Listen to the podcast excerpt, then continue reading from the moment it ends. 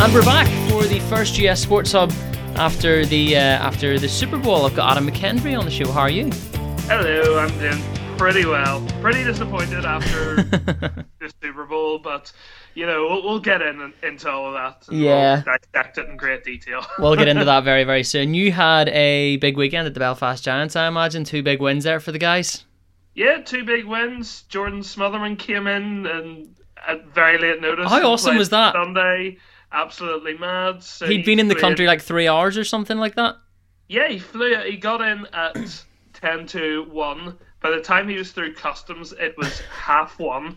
Uh, and then he was stepping on the ice at half three for warm ups. So that's insane. That's dedication for That you. is dedication. Yeah, that is insane. And he got a goal as well, didn't he? He got. He got and he got a goal too. Yeah, yeah. So um, no, mad, madcap weekend, but wouldn't have it any other way. Well played, that man. let's uh, let's get straight in with the NFL. Then it was the big showpiece game of the year, the game we've been looking so forward to, and I couldn't wait because I thought this is going to be our first Super Bowl for the podcast. It's going to be amazing. We're going to have be so much to talk about, and in the end, it was just a bit rubbish, really, wasn't it? Not rubbish, It- but It was so poor. Um, and nobody expected that. I said to you before we came, before we started recording, you know, it wasn't even just the fact that it was the Super Bowl that everyone thought it was going to be a good game. It was the fact that it was the Rams and the Patriots. You instantly just thought that it was going to be a good game. yeah, Um, the fact that they fell so short of expectations was a massive shock. So, you know, yeah, I think the Rams' first seven or seven or eight drives ended in Yeah. punts. Um, the Patriots weren't much better. They were at least showing a little bit on offense to start the game, but they were inevitably having to punt as well, or um, Gostkowski missed a field goal. It, it was just a really low quality game, and I think but both defenses have to take a lot of credit for what Yeah. they did in the game because obviously they came out on top, and uh, I think the Patriots did very well in hurrying Jared Goff. I think they got to him really quickly, um, and they did exactly what they wanted to do. They forced him to think very quickly on his feet. Sean McVay, we know, is such a good play caller. He, Yeah. He's so creative in what he does. Uh, but the Rams' entire offense relies on Goff being given the freedom to survey the field and pick his pass and get his pass because technically he's one of the best passers in the game. But the Patriots' offensive line, or sorry, their uh, their defensive line, sorry, um, just sort of took over. They just overwhelmed their uh, the guys in front of them, and they forced Goff to play quickly, and that just didn't suit him at all. Uh, and it and it was really the key to winning this game, in my opinion. Goff just was never able to get settled. He was never able to get into his stride. I genuinely think if his offensive line had given him a little bit more coverage, even in those first couple of drives, he would have settled a lot better. Yeah. And that sort of would have bled down into the rest of his game, and just never happened for them. But at, at the end of the day, Patriots just about deserved it. But Yeah. honestly, if it, if there's ever an advert for not giving a trophy to either team, that Super Bowl was probably it. Well, I mean, it's funny you're talking about the defenses there because for most of the season we've been talking about how the Rams' defense is that you're going to score points on them because their defense isn't great, but they're going to come back and score more points than you. It was really interesting to see that when when the the offense of the Rams couldn't step up, the D was there to get it done. They they did put up. I mean, a couple of big hits in the first sort of quarter and stuff. They really held um the the Patriots back. And and sort of you're talking about Goff there as well. Brady didn't have the greatest game either. It took him a while No, to get going. No, he didn't. Um, and I think, I think it was just one of those games where neither quarterback could settle. And I've talked about Goff already. Brady was getting a bit more protection, Yeah. but the, there was just something not clicking about the Patriots. Like I've, I've been trying to read up about it afterwards because obviously, sitting back here in, in Northern Ireland, you can only analyze it so much, and you have to you have to read all those. Uh, all those comment pieces, but no one can sort of put a definitive uh, notion on what uh, what didn't quite click for Brady. Yeah. I think one of, the, one of the big things was they just couldn't get over the line on third downs.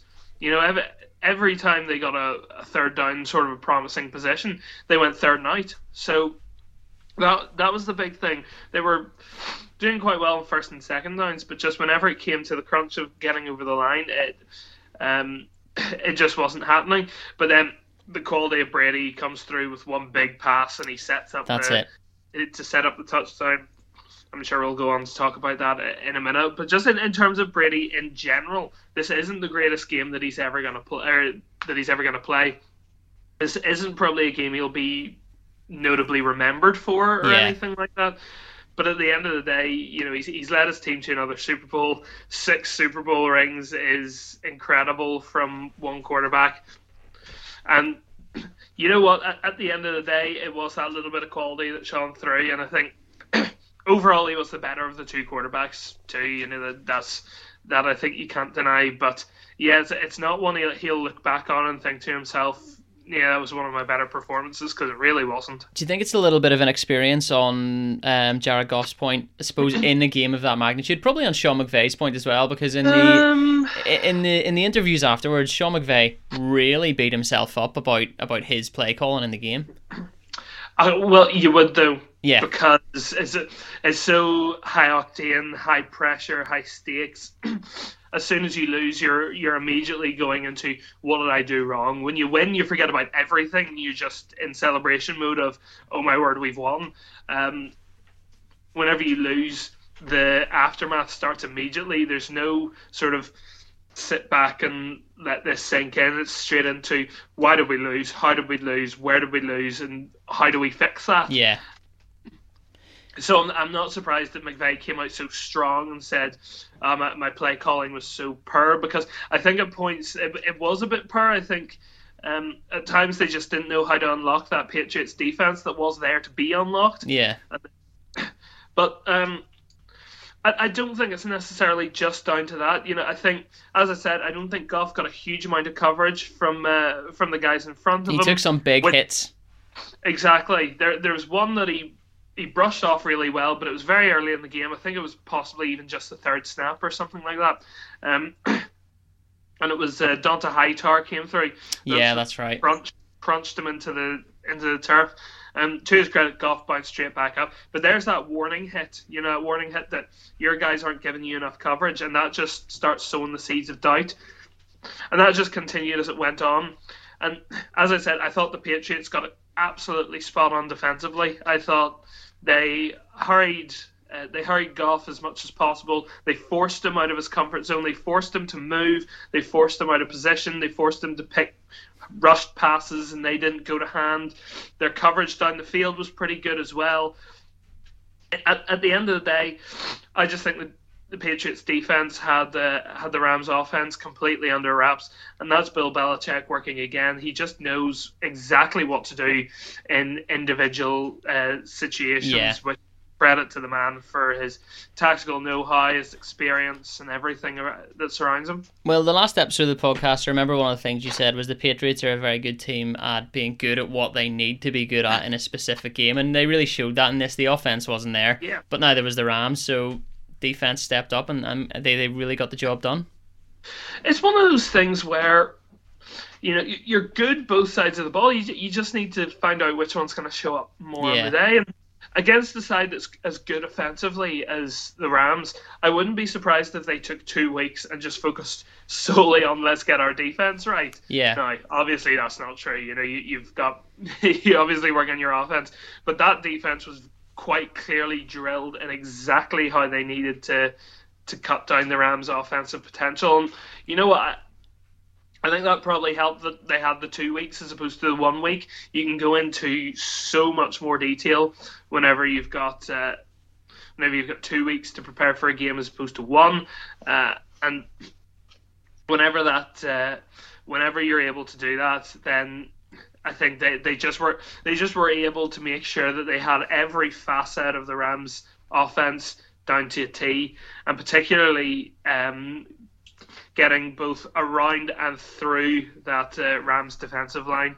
Because as, soon as they got Goff moving, they had that game won. Yeah, so we were talking about um, how Brady didn't really have the best of games. Let's circle right back to the very first quarter, um, where he called a couple of timeouts.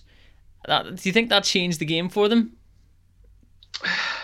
Do you I think, think that, it was just oh, that, that at the time to me seemed to be just kind of a hold on, like this this isn't quite working for us. Let's just yeah calm this down. You know, they've taken too long over a couple of snaps.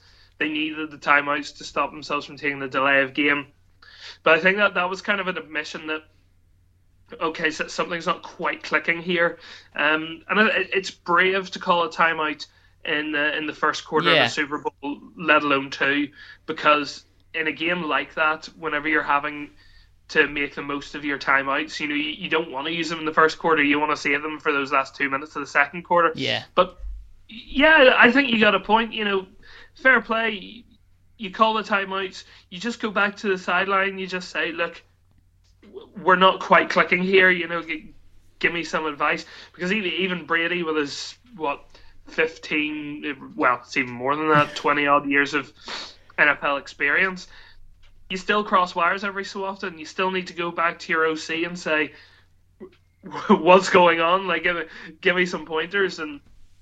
I, I don't think it necessarily fixed it because, as you saw, like the, the offense again was Yeah. still still quite poor. But at the end of the day, I think you wonder if they'd just gone with the snaps and they'd not called those timeouts, if they'd have even managed to work themselves into the position field goals or the touchdowns, um, which we we will talk about. But but you know the, I think just calming it down. That's the experience of Brady. Just calming it down, making sure everybody's on the same page, and then get back in the snap. Because in the first half, timeouts they're, they're good to use. They're good to have in the Yeah. last uh, last couple of minutes of the half, but uh, they're not quite as essential as the uh, second half timeouts.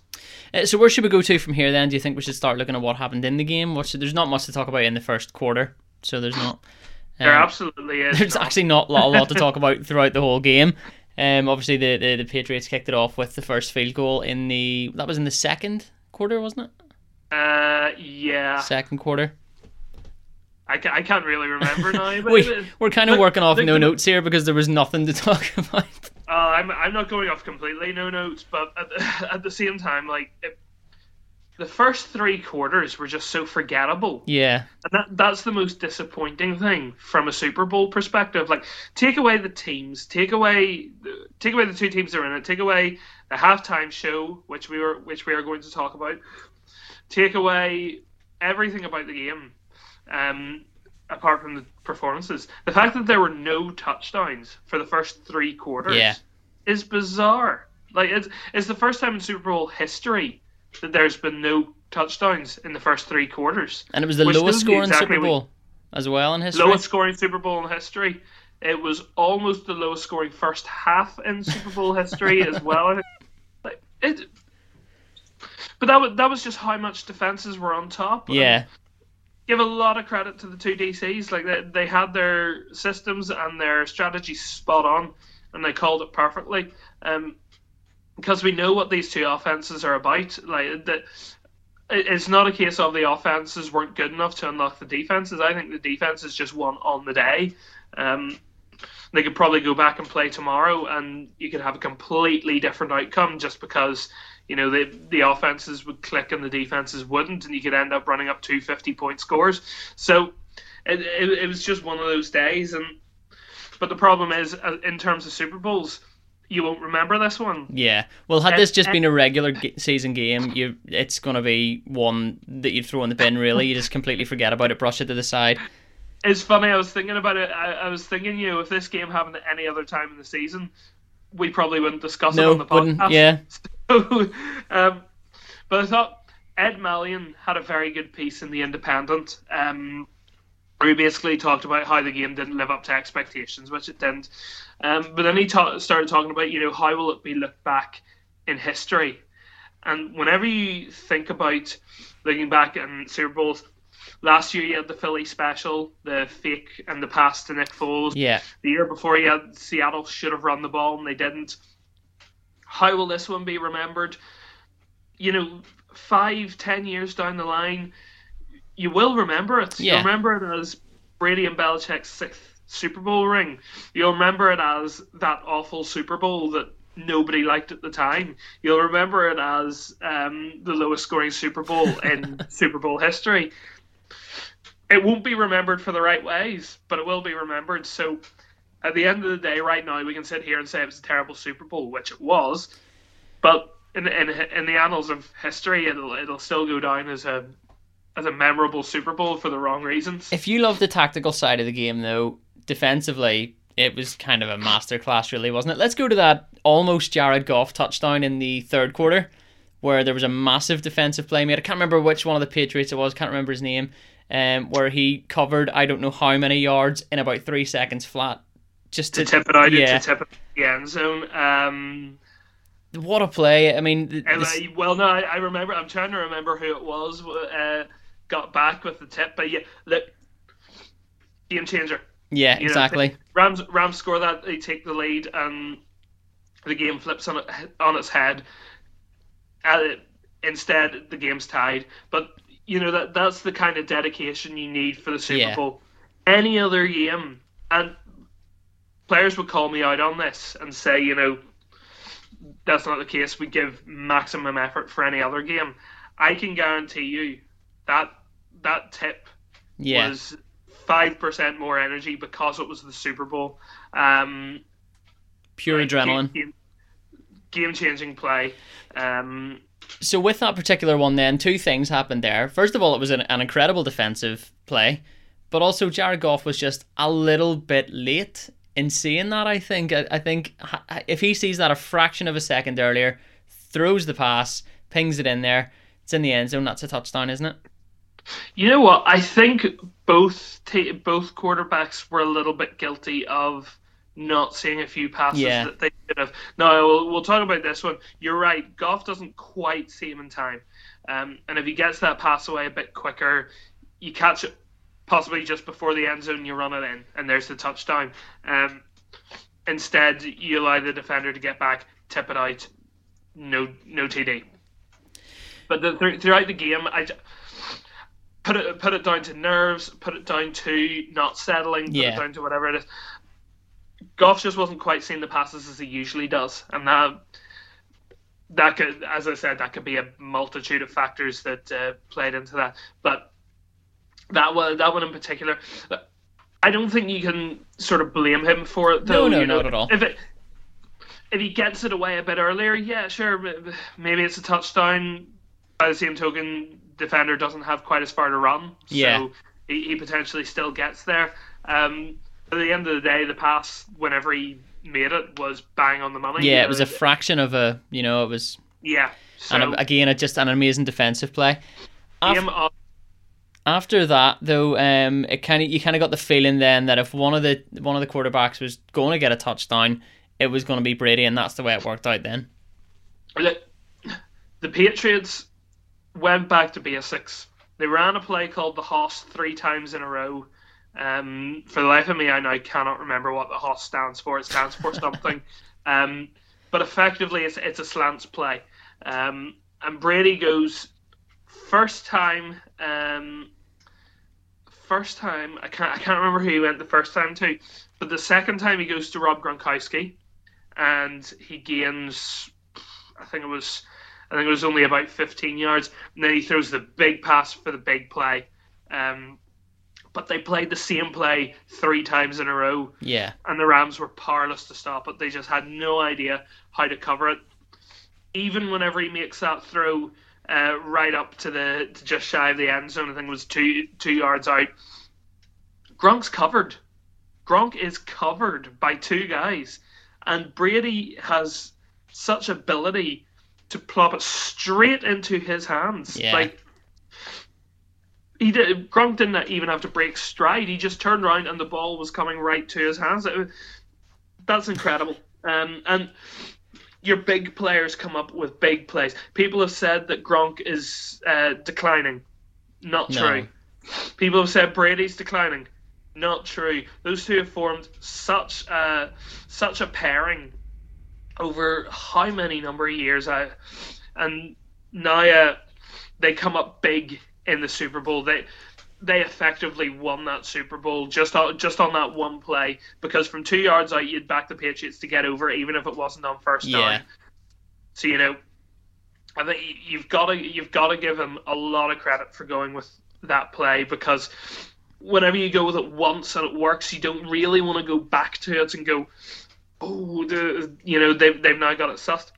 You stick with it again, and you stick with it again, and it pl- and it pays off. And it was just, I think, the biggest sort of compliment to the Patriots offense and just the quality of that Patriots offense is that the Rams were powerless to stop it three times in Yeah. a row. You know, and it, it, it wasn't even a case of uh, the Patriots capitalized on the Rams making a couple of mistakes. The Rams had decent coverage, but they just didn't know how to cover the play three times in a row. Speaking of not knowing how to cover, again another person they didn't know how to cover, the MVP, Julian Edelman.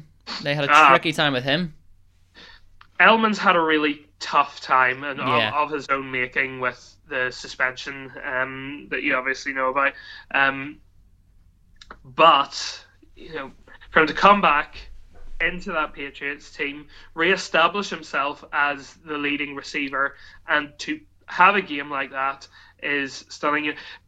I was watching the game with my dad, and I was just saying, you know, that they can't give Edelman that much space. The Rams continue to just give Edelman so much space, and it was actually him who said, "Well, no, if you if you watch it back." He's just working his way into the space. You Yeah. know, he's he's not being given the space. He's earning the space.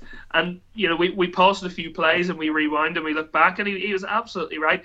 Edelman on, on the man-to-man coverage was finding space every single time and he was finding lots of space it's just the footwork it's just his ability to get free uh, brady knows he's going to be able to do that and he's looking for him i think it's just like, he just had one of those games where everything he did just left defenders in knots found the space made an, an extra couple of meters and it, it was it was one of those performances that on another day would have resulted in a couple touchdowns. It would have resulted in a few more bigger plays.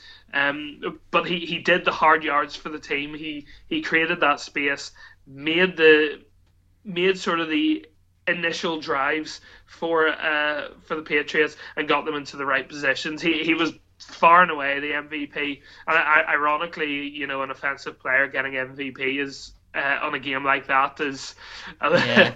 is a little bit ironic, but it's it's hard to pick out defensive players who have uh, stepped up in games like that as well. So in the fourth quarter, we're sitting at 13-3 to the Patriots. The Rams threw a pick and then go down the field again, and Greg Zuerlein misses a field goal, and that's pretty much game over. I, I I'm questioning the like this is p- potentially one of the plays that Sean McVay was talking about where he wasn't so sure if he should have gone for it. You know, they they go for the field goal with well, I, think it was about thirty seconds Yeah. left on the clock. It was something around there. Go for the field goal, um, and it misses. I understand that you want to have a go, at, you know, like running back, uh, running back the restart, and Yeah. that- that's that's a fair play. But the, but the way that game was going, you know, your better chance of getting a touchdown was from as close as possible. You need you weren't getting it from you know back, back inside your own in goal area. Yeah, So that, One of those it, things. It, it was a tough call. I, I think the big one was uh, was um, Goff getting picked off. that was the killer, wasn't it? That was the know, killer. yeah. Because almost very similarly to the Patriots, they went for that play one before, and it was knocked out in the in the end zone. And then he, he goes straight back to it, and he's picked off. That that was just one of those things where I think the Patriots showed that they're just one step ahead of them. You know, they can pull off that play three times in a row. The Rams can't do it two times in a row. I will put this one on Goff. And I, I hate to do so because I really like him as a quarterback. Yeah. I think he's going to be a great player in the future. But the the pass was just a little bit too floaty. And as soon as he realized that there was a man covering, he should have been looking for another option because I, I don't think that pass was ever on unless you push it in deep behind the behind the defender. But look, at the end of the day, I, th- I think again the the Patriots defense was just too good on the day. Um, and that, that's I think what won it for him. The uh, the thing with that Goff pick was had there have been a sufficient amount of Ram supporters in the stadium, you would have heard the absolute deflation when he got picked off because that pretty much was the killer blow. Fair play to pretty much half of New England for turning up for the Super Bowl. It was like ninety. It was like playing at Gillette Stadium for them. Tom Brady actually, I think, said in the interview at the end it was like playing at Gillette Stadium. So again, they had that massive advantage as well. They love that. They love their football up in Massachusetts. Well, I was listening to the guys on the uh, around the NFL podcast, and they were saying it's now a thing where families who live in Boston and New England in general kind of work the Super Bowl into their budget for the year. Kind of say, right, we're not going on holiday this year because we're going to the Super Bowl, uh, obviously because it's New England. So, yeah. Is there anything else you think we should mention from the Super Bowl, or anything that we've maybe skipped over? Because I know we've kind of breezed over it; it's a bit all over the place. But there, again, there's not We- much to stab at, really. We missed out the halftime show. Yeah, well, we're always going to come back to the halftime show. Okay, right. right, right. we're, we're always going to come From- back. Let's do that now. Let's dissect the halftime show, which for me, I I mean, there's reports out there saying it was the worst halftime show of all time and, and you know, all that kind of thing. For me, it was a Maroon 5 concert. They sang the hits and Adam Levine took his top off, and that's a Maroon 5 concert. You know, that's that's what you get from it. I I actually didn't watch it at the time because I just thought, you know, I like the odd Maroon Five song, but I'm not a huge Maroon Five fan or anything like that. Um, and then after it was over, I went on Twitter and everyone was saying that was the worst thing I've ever seen. So okay, well I got to go back and watch it now. Um,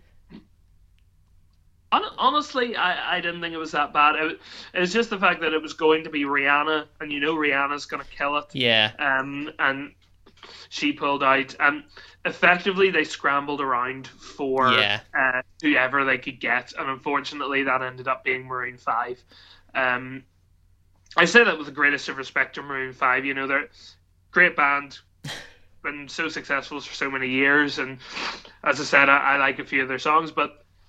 Um, at the end of the day, they were always going to be up against it in terms Oh, of completely. trying to impress people and I, I think they would yeah they, they were onto a loser from the start unfortunately and it would have only taken a pretty flawless performance from them I think it's, it's hard to say because I don't know what else they could have done Yeah. but I think the NFL got it wrong in this one and Well- I don't, look as, as I say I don't know what they could have done instead Exactly. I don't know what the what they should have done I mean they, they couldn't not have the halftime show because that's practically a staple of the Super Bowl Yeah. now. You can't get rid of it. Um, Do you think people were just pissed that it wasn't Rihanna? Do you think that's what it was? Just a case of you're not Rihanna, so we're gonna cut Probably. you down because well, a lot of people were very disappointed in um, in Maroon Five for not actually pulling out Uh, of the whole yeah, yeah for for not pulling out in uh, and taking a stand with Kaepernick. But yeah. But again, as, as I said, they were they were they were onto a loser no matter what way it Yeah. happened, unless they've been absolutely superb and you know no notes wrong and anything like that. I don't think they were ever going to win it.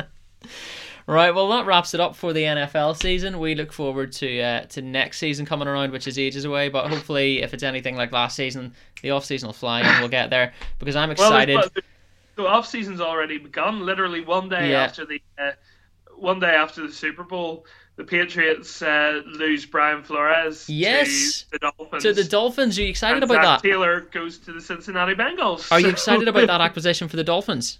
I'm hugely excited. I would be. If if that's the defensive displays he's going to bring from Yeah. New England to Miami, I'm all for it. We're going to be great. Great defensively. It doesn't mean you're going to go out there and score points, but that's beside the point. And of course, we need we need to get we need to get our offense sorted. We need to get a quarterback first and foremost because we're not taking Tannehill for next year. So that, that's the first thing. But like that's something that's for next season. Yeah. We'll worry about that later. We'll You're- probably have a new quarterback by the end of the week, and we'll be talking about it next week. You're excited about the Dolphins. I'm excited about the Bucks next year. Bruce Arians, that is, we have to be better than the last five, six seasons, surely. And um, I, am I'm excited about that. You, you say Shirley. You, you Surely, please. Um, yeah, and hopefully I'm going to look at uh, pricing up tickets to go and see them play in London as well. That would be amazing. Very Get good, The, the, very the, good. the Bucks and Also, Bruce I- Arians in London. I just want to point out neither of our Super Bowl picks won the Super Bowl. Well, even though you're even though yours got well. to the Super Bowl, you didn't win. Now, hang on. Do you remember? See, I, I can't No. really back this up because we No. once we once made a podcast that was a pilot that didn't go out. You've probably heard us mention it before. We call it the podcast that never was. And on that, I said that I was going for New England, and we agreed that that was the safe bet, and that I would go for someone else because going for New England is the asshole thing to do, and that's what I did. So I went for the Rams instead. Technically, if you want to get into technicalities, I, I did predict the Super Bowl winner, but I, I don't remember. I don't remember ever recording a pilot podcast. yeah, I wish I'd saved I it, not you're, deleted you're, it. you're, ma- you're making up. You're making I wish it, wish I didn't use it to, to clear room off my laptop. Anyway, um, I did I did indeed predict the winner and and the runner up as well. So uh, yeah, All right. it makes all me wonder why I've got you on here, Adam. this is the part where he leaves. Do, do you want to switch roles? You know, no, I, I don't have the time for your kind of job. Should we move on to NBA then, see what's going on there? yeah, I think that's a good idea. So we're going to take a look at some of the NBA action now that the football is over. Obviously, the, the Super Bowl has taken up quite a substantial bit of our time in the podcast today. We're going to sort of just take a quick look over over some of the other sports, and, and we are starting with NBA, and we're starting with your team, the Celtics, who are taking after the Patriots and starting to try and climb that ladder, really, aren't they? You know what? It was a great day on Sunday for Boston sports in general because the Patriots won, the Celtics won, the Browns won, and I was sitting at home absolutely delighted with two of those. Um, yeah, the, but just in general, yeah, the Celtics are going really well at the moment, and they're starting to move back into that sort of championship contender mode because you got to bear in mind that these guys started the season 10 and 10 which was completely uh, unpredicted you know everyone thought that the Celtics Yeah. were going to be right up at the top and they were going to stay there Well, you had a really good feeling about them at, at the start of the season. I remember that, and you thought. So I thought they were set up perfectly to go uh, to basically be at the top and be challenging the Raptors all season. Now they're still a little bit behind the Raptors, so they, they're not quite up there yet. But obviously Toronto are a different beast. But nine wins in their last ten. Um, they have the third best scoring margin in the NBA, uh, six point nine. They've just beaten Oklahoma City in a very tough game. That was on Sunday. Kyrie is continuing to be Kyrie, but the the fact of the matter is Boston are starting to play well, and well, no, sorry, not even starting to play well. I think they've actually gone under the radar quite a lot Yeah. because because they had that 10-10 start. You know, they weren't up at the top, and therefore a lot of the attention was taken away from them. But they're on a 60 win uh, streak since then. Or sorry, a, a six. Uh, they're they're on target for 60 wins Yeah. since then. Um, which you know is is the kind of is the kind of form that you would expect from the top teams. So a lot of people are sleeping on the Celtics whenever actually they're just kind of impressing a little bit. Um, in the last two months, they're the second best offense. They're the fifth, best defense. Jaylen Brown, Terry Rozier, Daniel Theis, all proven big off the bench. One of the big things is looking forward, they've got games against Cleveland in Cleveland. They welcome the Lakers to the TD Garden. That's a good chance for two more wins. There's a very good chance that they could just keep this form going, and then they come into the playoffs. They have home court advantage if they can uh, if they can keep this run going, and then a lot of teams will not want to play them because they're in that kind of form. Um, I still think they're a little bit behind Toronto and Milwaukee, but you, you don't know. You don't know. Just the, the way they're playing at the moment, they could uh, they could shock a few teams. But they've, they've got to get rid of sort of this this sort of stench of drama. You know, they, yeah, even though they're out of that 10-10 start and they're they're a long way out of it now, you still sort of get the sense that this team at any point could you know the wheel could come that, off yeah. and the cart could grind along uh, for a little bit. Look, I think it, they they just need to put in a few really convincing performances against the big teams because they they put away a few teams rather handily, and that's that's fine. But they're not doing it consistently to the better teams. Um, I think they need a really big performance um, against one of the bigger teams coming up soon. Uh, this sort of particular news story we're going to talk about is a little bit further down the order, talking about the Pelicans trying to trade Anthony Davis. He submitted a trade request. Talk of him going to the Celtics. Yeah, it, it's actually funny 'cause, um, this happened overnight, um, but it seems unlikely that Davis is going to be traded this summer.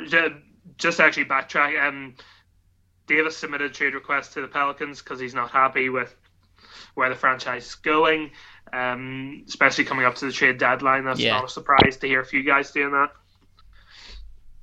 In the uh, the Celtics can't trade for him now because of the Rose Rule, um, which basically is to do with player contracts. Okay. Um, to dumb it down, it's very technical, but it's basically to do with players and how they sign contracts.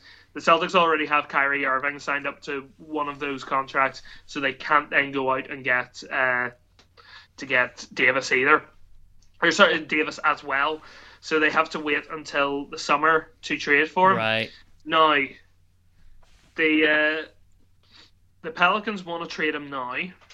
They're not good. It seems very likely they're not going to trade him now because they're not happy with uh, what the Lakers are offering, offering, and think the Celtics can offer better. Yeah. So they're going to wait until the summer. They're going to see what happens, uh, and then they'll see what they can do because it seems like Boston are going to offer Jayson Tatum in whatever deal, and Boston have a lot more draft picks that they can give up in exchange for Davis. Plus, Davis is good friends with Kyrie Irving, who is potentially going to sign a long term deal in Boston, but we don't know. We'll talk about that shortly. Yeah. In fact, we might go to that next simply because we're now discussing things. Um, so there's there's a lot of factors in play. You look even the, the fact that the Lakers offered Lonzo Ball, Kyle Kuzma, Brandon Ingram, Rajon Rondo, Michael Beasley, Lance Stephenson, and two future first round picks for Davis. Yeah. and the Pelicans still think they can get more for him. Now, They, Davis they basically just want Golden State for him by the sounds of things. Like, Davis is great. Like he's a great player, and he becomes a hot commodity. You know, once he hits the trade market, uh, which we've already seen. But you're turning down one, two, three, four, five, six. You're turning down six players. Two of whom, two of whom will probably go on your bench. The other four are genuine contenders to go into your starting five, and two future first round picks for Davis. Who? wh- What are the Celtics going to have to offer to get to get him in? Because it's going to have to be a massive package in order to to get him over to uh, Yeah. to Boston. New Orleans, I think, have to play this very carefully because to me, that's a really good deal that uh, Los Angeles are offering. And if- if you're going to turn that down, you've got to make sure that they're going to offer that again because I, I don't think they will. I don't think the Lakers are going to come into trade dealings in the summer and say we're still willing to offer you exactly Yeah. what we offered you back in back in January. You've lost half a year on Davis.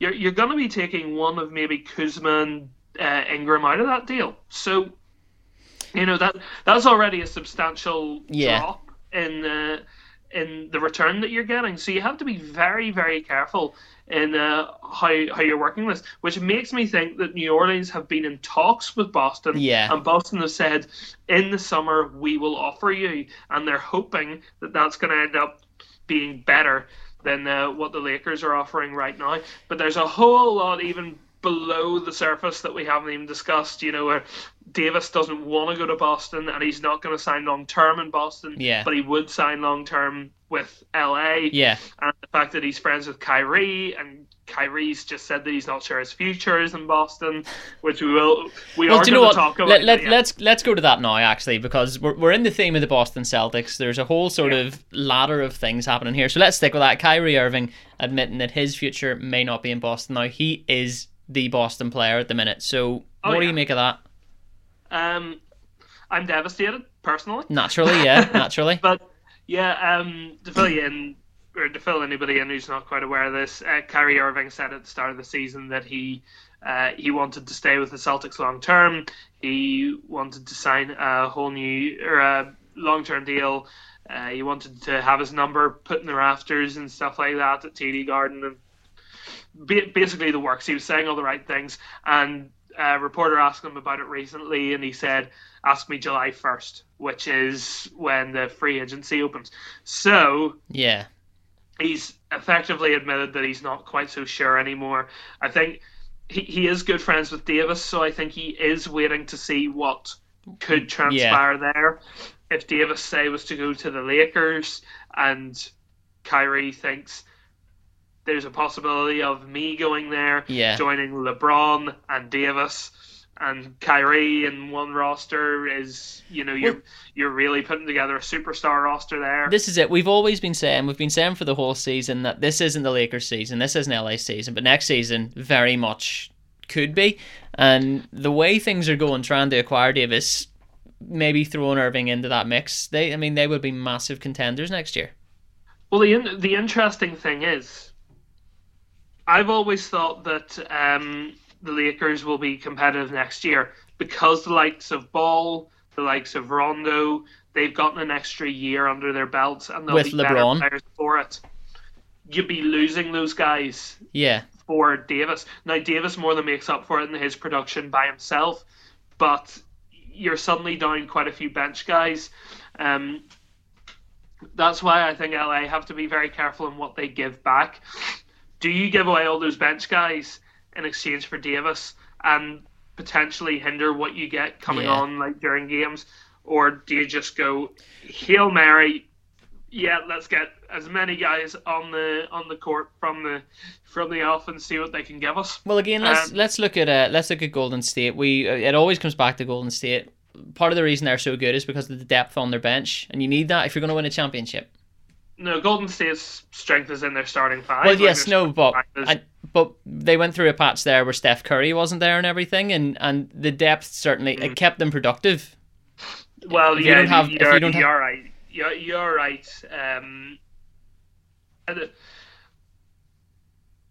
the thing is with the, with the Lakers is their depth isn't as good, Yeah. and this was a year where they built that depth, and now it looks like they're going to trade all that depth Well, this away. this this is what I mean. Yeah, if, if they give yeah, that away, then bring in bring in Davis. So it's it's weighing it up. Davis instantly makes that team better, obviously, but it's just then you, you have to take the drop off in terms of what you can bring on off the bench, and it, it's weighing that up. That's for GMs who are far more knowledgeable about. Well, this is true. I am. and this is true. hold, hold my hands up. let's let's uh, let's go to Houston, who are kind of the opposite of the Celtics. Had a really really good start to the season, and now they're starting to sort of tail off, kind of flipping the coin on how the Celtics are doing. I suppose. Yeah, I was reading uh, a preview of their game against the Suns last night, um, and I think it was very interesting that the only Houston player mentioned was James Harden.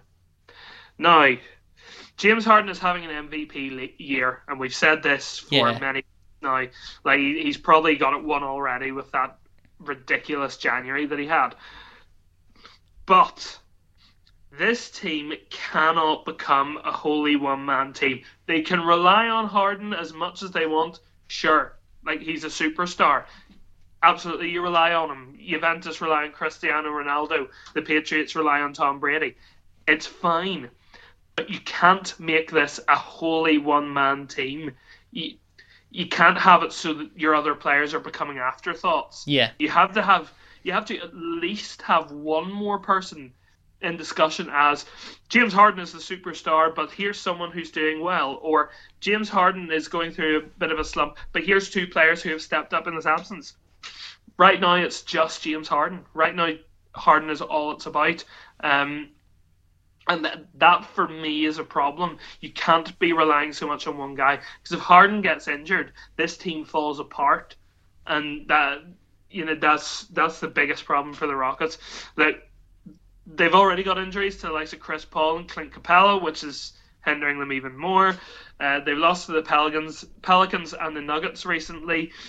Neither are poor losses, but ideally you want to win at least Yeah. one of the two. Um, obviously, you never want to lose back to back.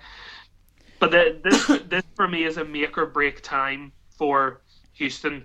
They've got Oklahoma City, they've got Dallas, and they've got Golden State coming up in quick succession. I think Golden State's after the All Star break, and the other two are before it. They need to be aggressive at the deadline because whenever you've got an MVP guy like Harden in your roster, you have to be contending. And right now, they're not. They're sixth in the Western. They're falling a long way behind the Nuggets and the Warriors. Uh, at the top of the at the top of the standings. They have to go out and they have to get someone who's going to take a little bit of the pressure off of Harden. yeah. I don't know who that's going to be. I don't know how much they're willing to give up. But whenever you have someone like Harden, you have to be competing at some point while he's there. And right now, they're kind of hovering in between both, and it's it's not working. They they're going through a tough stretch, and this is a really sticker twist time. Um, right from the outset, since the Cavs lost LeBron, we've been talking about how, how bad the Cavs have been and are probably going to be for the rest of the season. There is one team sitting below them in the Eastern Conference. Happens to be the team that I uh, I support. Where where the, the vision that I have and being able to predict the Super Bowl final and stuff, you know, you know the, the the winners and all that kind of thing. I lack in supporting the basketball team because the Knicks are flat bottom of the Eastern Conference, and they've just traded away the best player that we have, Kristaps Porzingis. He's away to Dallas. I suppose it's it's kind of it's time for something. It, it was going to happen, Yeah, because he had that sit down with the uh, with the team management and said he wasn't happy with the direction of the team. And to be honest, the fact that the deal happened so quickly with the Mavs makes me think that they already had this lined up Yeah. for a while, or or they were very quick to pull the trigger on uh, trading him. So I think it was just the end the end of the end of the line for these guys.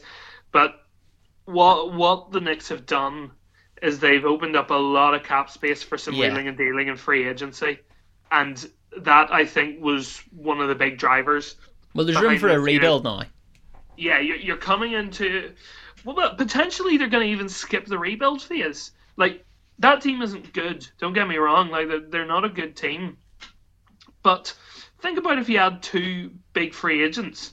You could the likes of Kevin Durant, Kemba Walker, even Ky- Kyrie could go Yeah. to New York um, in free agency. I would love that. I would love that just to see your face. But anyway, yeah, that th- face that you're doing right now, that's the one. No, no. No. Um, but yeah, they, they could be choosing from one of those three. They've got the cap space for two big free agents. Yeah. like they, they're going to be really aggressive uh, in the off season. So, say you bring in Durant and Walker. Let, let's say Kyrie does resign in Boston because I don't want to give you the satisfaction of having him. But even even bringing Durant and Kemba Walker, that that instantly makes that team into a bubble playoff side Yeah. at least, if not more. Um, so I, I think I think that's probably where you're going to see the Knicks try and pursue a few guys uh, this summer. And if they could maybe go and get a trade for someone else, it, it's going to be a quick rebuild as opposed to a long rebuild. You know, they're, they're not going to sit in their hands and go, okay, we'll we'll we'll build a bit of depth. They made this trade for they made this Porzingis trade for a reason. They're opening up that cap room specifically to bring in these couple of free agents, um, and I think that's that's exactly why they've done this. So the Mavs get better because they bring in Porzingis for next season. yeah. Um, the Knicks get the cap space to go out and be aggressive in free agency, and they also got Dennis Smith Jr., who uh, who's going to be taking over at point guard and could be the kind of guy who's going to flourish now without sort of sitting behind Luka Doncic. You know, he, Yeah. he comes in, he's he's going to be a bit of a a bit of a step up at point guard for them. So interesting to see how he goes because he's he could definitely nail down a starting job for next year. Well, from a Knicks fan's point of view, it's very um, it's one of those seasons that every team has every now and again, and probably the right trade to make. I think because you do you open up that cap room, chance to be better next year. Who knows? Well, look, this this season's a write off, like no question. Oh, completely, yeah, hundred percent. I've stopped watching and everything.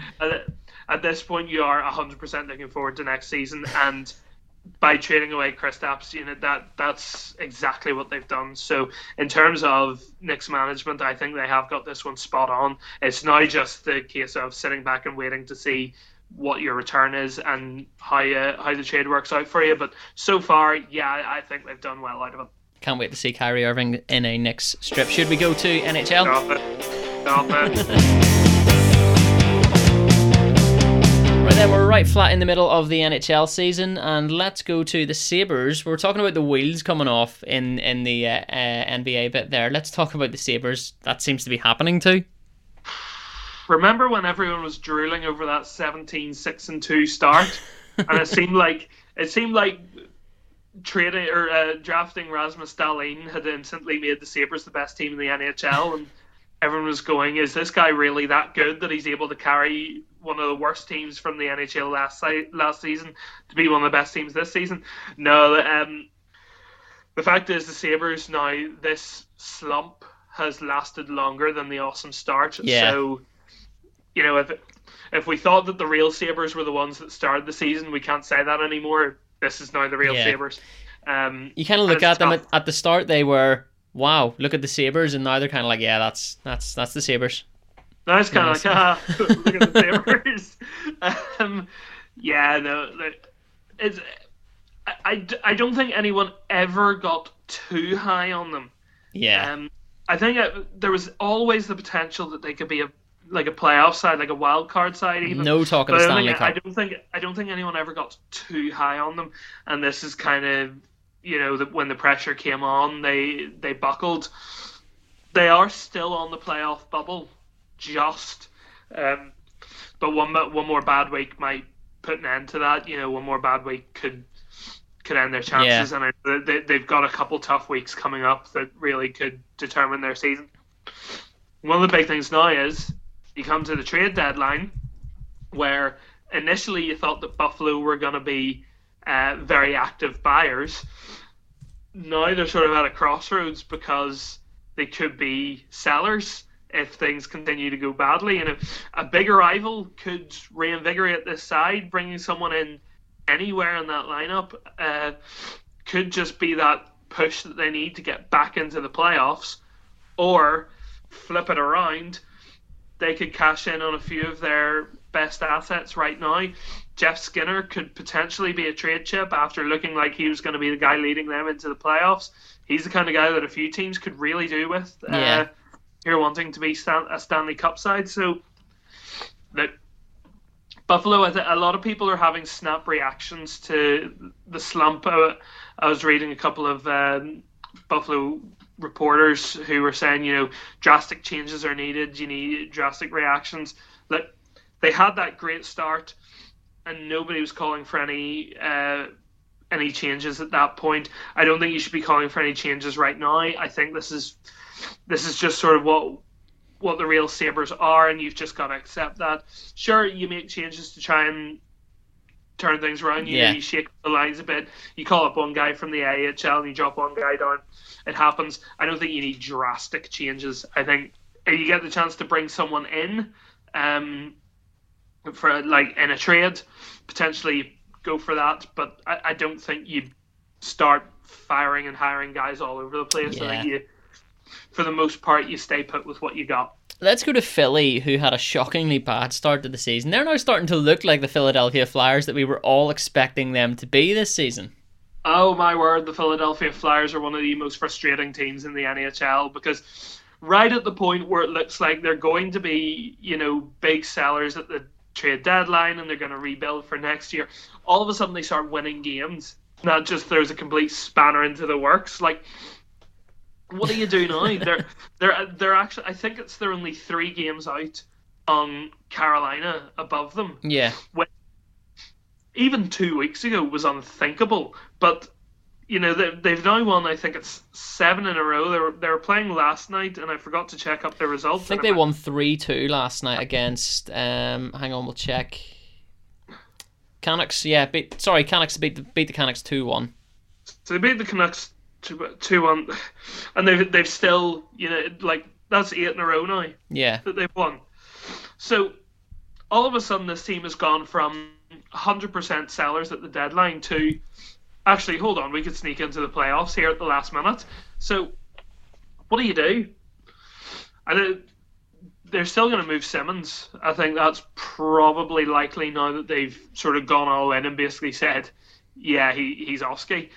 Um, but at the same time, you keep him around, you never know. Yeah. Um, they found an absolute gem in Carter Hart, Carter Hart in goals. Um, a guy who was early 900 save percentage in uh, in the AHL. All of a sudden, he's low 920s in the NHL, which is insane.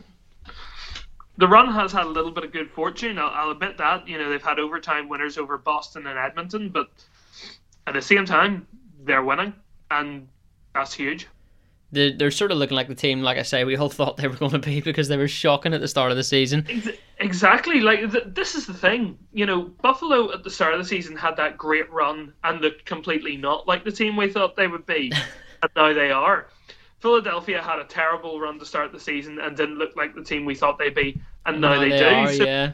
it's all about timing. You know, for for all we know, um, like the New York Rangers could go on a fifteen and zero tear to finish the season or something, and you know completely be a team that we didn't expect. It's, it's the it's the great part of sport. You know, anything could happen. I But can't for- for see Phil- that, to be fair. But for, for Philadelphia, the, the timing's just been really bad on this one. If this is ha- if this had happened, you know, maybe two weeks ago, they would have a completely different philosophy coming into February uh, and approaching the trade deadline. Now they're just in a little bit of an awkward position. just when you're talking about stuff that sort of you don't imagine happening, for example, the Rangers getting themselves up there to win the Stanley Cup, the Islanders still top of the Metropolitan. Fair play. We've Go on, been- Islanders! Yeah. like I'm com- I'm completely on the Islanders hype train. Barry Trotz, coach of the year yet again. Fair play. I mean, that's sitting there top of the Metropolitan. Didn't expect that, but yet here we are in uh, in February. Interesting to see what they'll do at the trade deadline. Yeah, if completely. They, if they if they decide that this is a group that can actually go for the Stanley Cup, then uh, you could see them being aggressive, or they could stick with the plan that they've had, which is compete a little bit down the line. Uh, very interesting. We talk about the trade deadline. Let's talk about some trades. The Maple Leafs trade for Jake Muzzin. Muzzin? Muzzin? Muzzin. Muzzin? I'm not 100 percent sure on that either. I think it's Muzzin. Um, yeah, uh, the Maple Leafs have been very firm on the fact that they're not going for rentals, which is probably smart given that the Lightning lead the Atlantic Division and um, they seem like they're Stanley Cup certs right now just because they're playing so well. But they were open to improving their blue line, and they've done that by bringing in Muzzin, who instantly upgrades the left side of their defense. Um, he's gone on to the top pairing with Morgan Rielly. You can instantly see an improvement, and uh, you know I, I think this is the start of a fire sale for uh, the Kings because they've just been so poor this season Yeah. that they need to take a step back and start rebuilding. But the Maple Leafs at least making a, a little bit of noise that they're going to try and do something in the Stanley Cup. But at the very least, they've got themselves uh, sitting nicely for next season too. It looks like Artemi Panarin is on the move. Yeah, he's uh, rejected new contract talks with Columbus. Um, something we've talked about for a while now. Uh, the Blue Jackets deciding what to do with him and Sergei Bobrovsky. It seems like they're going to move him now, and again, very similarly to Philadelphia, only a bit a bit more prominent because Columbus are going to make the playoffs. It seems, you know, they're they're getting rid of their leading scorer, 20 goals, 39 assists in 49 games, which is a great return. And they've decided they'd be bit more beneficial to move him than keep him. Instantly weakens them. Yeah. Like no no question about it. This uh, if they get rid of Panarin, they're taking a big step back in terms of uh, their production and what the what they're able to do on offense. So you, you wonder now if that'll potentially make them a bit more aggressive in moving Sergei Bobrovsky as well. Yeah. They're just going to get get rid of the two of them and cut their losses. Um, interesting to see. It'll be interesting to see who's in on Panarin as well because I have no doubt that the Blue Jackets will want a big return for him. And last but not least, let's go to the Panthers and Penguins, who are having a multiplayer swap. Yeah, the Panthers get Derick Brassard, who they were, who the Penguins were trying to trade for a while, uh, and Riley Sheahan. The Penguins get Nick Bjugstad and Jared McCann, 2019 second round and two fourth round draft picks. Um, this is less about the players, more about the payroll flexibility. Panthers get a bit. Um, they're going to be very big players in free agency this summer, so I think that's why they were trying to move out Bjugstad and McCann. Um, the Penguins have shaken up their depth just a little bit, just freshen up that group, Yeah. keep it moving. They've added a bit more long term stability at centre as well, which is something that they needed sort of behind the behind that top line. Bjugstad is actually quite key in this though. Um, if he can get back to his good form from a couple of years ago, then he's a great pickup for uh, for Pittsburgh, just as some supplementary scoring to that top line. Is that us? Is that us? That's NHL, isn't it? That's us wrapped up. Yeah, that's that's well, us wrapped up. I, I, I, do I, I do want to talk about a game I watched last night: the Ducks against the Maple. Uh, yeah, the Maple Leafs.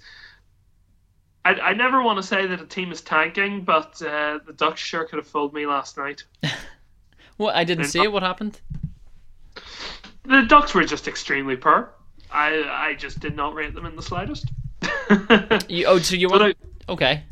The the Ducks have been really really poor recently, um, and it's a shame because they were a team that came into the season potentially thinking about uh, winning a or at least making the playoffs, and they have been dreadful.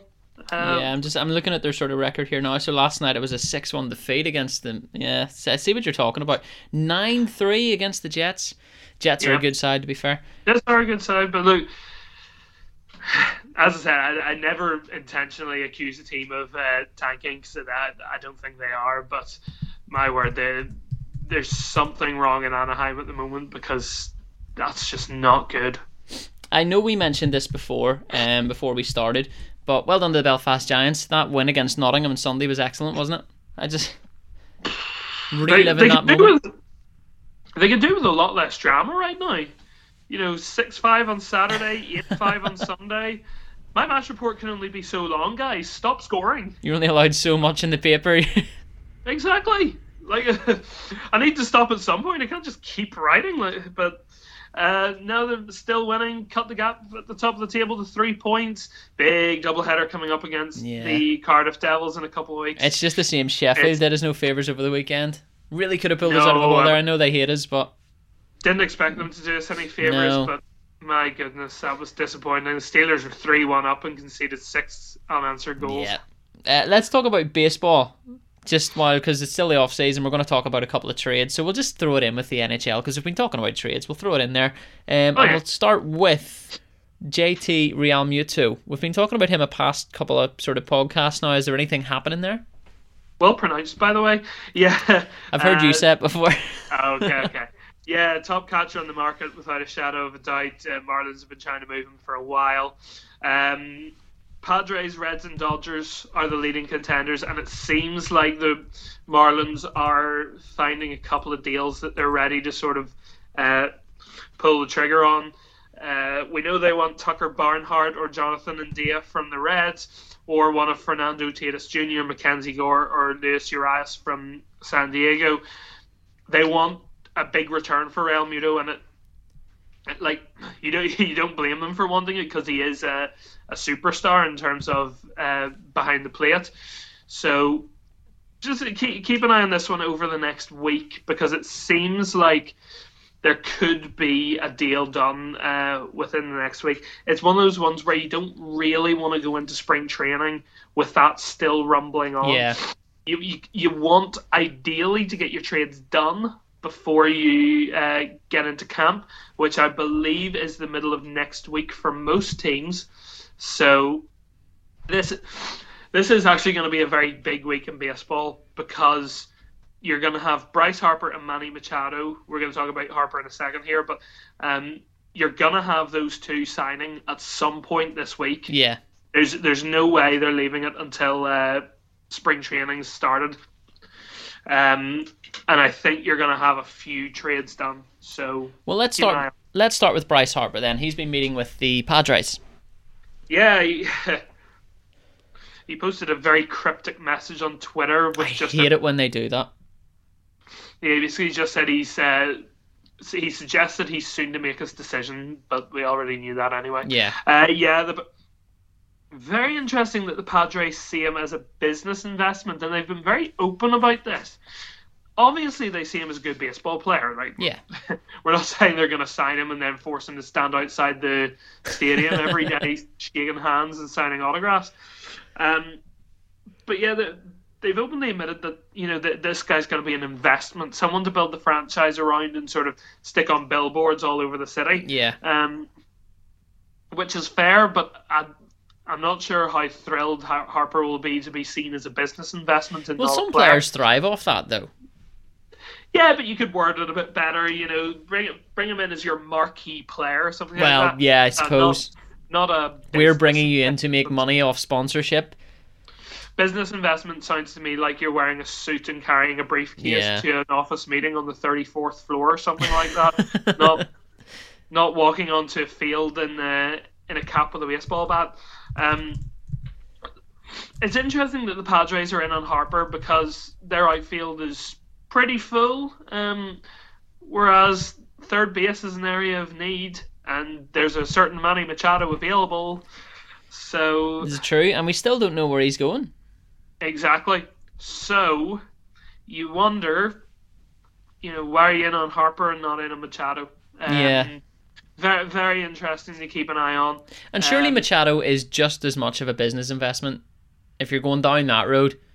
Oh, of course he, of course he would be. And it makes you wonder: has he already said to the Padres, "I'm not interested in coming to you" or something Yeah. like that?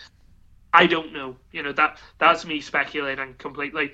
Um, but you know, wh- whenever you look at the fact that the Padres could really use a third baseman, they would be okay without Harper. Yeah. They'd obviously be better with Harper, but they'd be okay without him.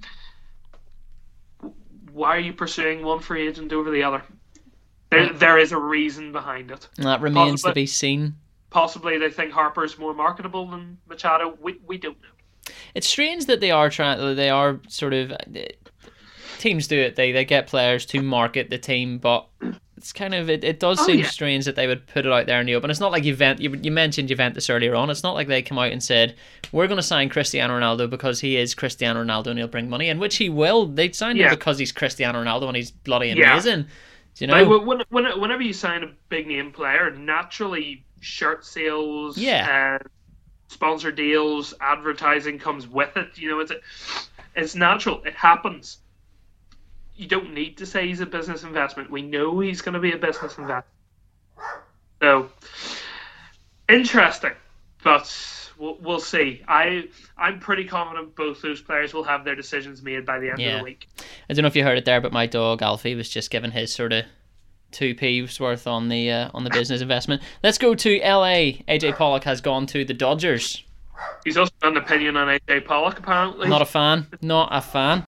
Yeah, so Pollock goes straight into that Dodgers outfield and center field, um, probably alongside Joc Pederson. And now that Puig's gone, they'll, they'll probably go with uh, Toles there. I, it, it adds even more offense to a power stack lineup. At the end of the day, that's what this is. The Dodgers have just made their lineup even better, um, and they were already firm favourites in the NL West. This only furthers their uh, their claims to be one of the best uh, in baseball. So uh, I think they're definitely re uh, restocking and going for another World Series push. Well, yeah, they've just come off the back of two back-to-back World Series attempts. They didn't win. Do you think this could be the year for them? It's too early. It's too early to say, really, isn't it? I, I thought, yeah, it, it could be the year for them. It absolutely could be the year for them because um, they, they haven't lost too many from that roster from last year, and they've only gone and improved it. So why not? They have the experience. They have a manager in Dave Roberts who knows exactly how to lead teams to the World Series. I think it's just when they get to the World Series, Yeah. they need to know how to get over the line. They they know how to win postseason series. It's just the World Series. But um, if if they could maybe bring in one more, maybe one of Machado or Harper. just gonna drop that in there. Um, they become the favourites, but they, they they're already pretty stacked, and I think uh, I think they're gonna be competing there for uh, for the World Series again. Let's finish up then with Arizona, the Arizona Diamondbacks, my team, who have keep themselves. happy, Yes, we've- is this the only reason you put this in here? Sorry. Is this the only reason you put Arizona in? Just Yeah, to, yeah, no, that's fair enough. That's fine. We did you abs- side.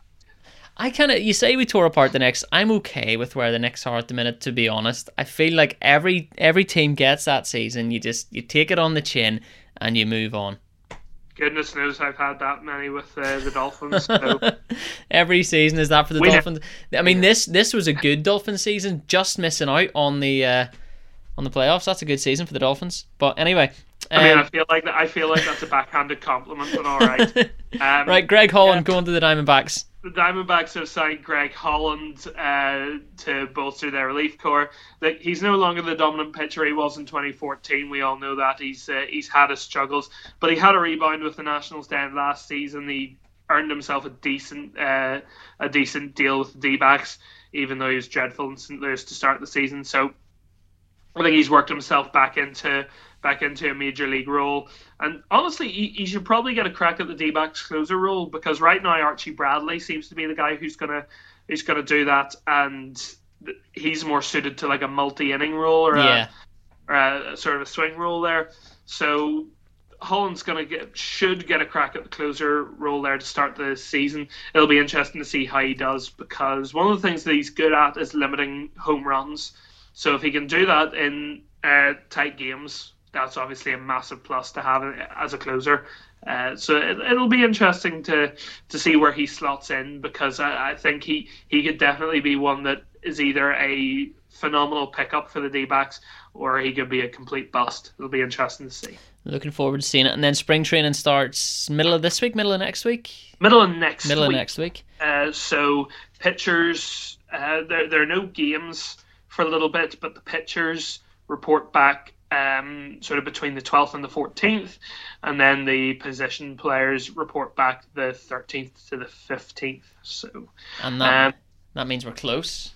by the end of next week, we are right back into baseball season. And we're going to know where uh, Manny Machado and Bryce Harper are going to be. Where's your I money on? Where do you think they're going to go? I think it's more likely that they could end up somewhere like LA. Well, after saying all this, I uh, I sincerely hope they sign by the end of this week. Otherwise, I sound really stupid. Um, I I'm gonna go Machado to the White Sox right. because I think they've done enough pushing to convince him that they're the place to go. Harper's tougher because we we don't know really who the who the leading team is. We, we don't know who's making who's making a really big push to get Yeah. him. He could fit in in so many places. I mean, I've, I, there are very few teams that uh, that wouldn't take him. Like obviously, he, he makes any team better. Um, I even read something at the weekend that the Rays might be willing to take him on a one-year deal to reestablish his value, and it's like that's not happening in a million years. He- I'm gonna go to Harper back to the Nationals. okay. You don't think he's going to go to the Padres? Uh, no, I I think he'll I think he'll either go to the Phillies or he'll go back to the Nationals, and I think he'll probably go back to the Nationals out of those two. But you you never know. There could be so. For all we know, the Red Sox are sitting there waiting, waiting, waiting, and they'll come in with a multi-billion pound offer. yeah. They'll then be beaten by the Yankees, and Harper will go to the Yankees. Well, we will find out hopefully this time next week when spring training commences. Looking forward to it. Like this is going to be my first uh, full season watching baseball, so I'm really, really looking forward to it. To be Yeah. honest, I'm, I'm, I'm excited about it. Yeah, And you- um, you, need you need a baseball team now. well, I do. I've got the D-backs. That's my team. Oh, of course. Yeah. Ah, whatever. my memories. I'm, gl- I'm I'm glad you listen, Adam. I'm really. I'm like a goldfish, mate. Okay, right. Okay. All the And stats we and need figures. To get you a baseball team. Yeah, it's for the second time now. I've got one. Um, yeah, uh, maybe. Do you know what I should have took? I should have took that as a chance to sort of change my allegiance there and sort of pretend you didn't know. Just went for a different team that looks like they're actually going to win something this year. The, The Dodgers. well, yeah, the D-backs I think will do okay, but you know, can't. I- In a, in, a, in a division that includes the Dodgers and the Rockies. exactly. Yeah. Going to be very tough for them to do something this year. So there we go. All uh, all hope of my season, my first uh, baseball season, looking good. It's just been killed off in one comment there. So thank you very much for that, Adam. Should we wrap up? You're welcome. we should wrap up. Uh, yeah, that does us for this week. Thank you again for listening. Um, if you want to follow us, we're on Twitter at the uh, Sports Hub. Dot com and it's going to be a strange one next week because it's going to be the first week where we don't start off with NFL. Yeah, we're just going That's to be going to be crazy. we're going to be talking about like just trades and stuff and not actual football games, which kind of makes me a bit sad. But at the same time, this is kind of the awkward part of the season where it's the, you're building up to the trade deadline in the NBA Yeah. and the NHL. The MLB's just getting back in, and the NFL just kind of shuts off for a month before everything kicks back in. So I, I feel like between them, all of the leagues in America should probably work out how we can have it where there's always a playoff scenario happening. Do you know what I mean? So that like whenever NFL's not on, then the basketball playoffs are on. Then whenever that's not on, it's the NHL. I would love that. That would that would be amazing. If if anybody's listening from any sort of sports organization over there, make that happen because you know we're just kind of in it this. would also be helpful not to have the NBA and NHL playoffs at the same time. yeah, but- running beside each because that's going to be a crazy time of year as well. Oh yeah, massively. Still look forward to it though. Anyway, uh, that is it from us today. At the US Sports Hub on Twitter if you want to get in contact. We will be back next week to talk more sports. Adam, again, thank you very much. Enjoy the rest of your week. A pleasure as always. You too, bud.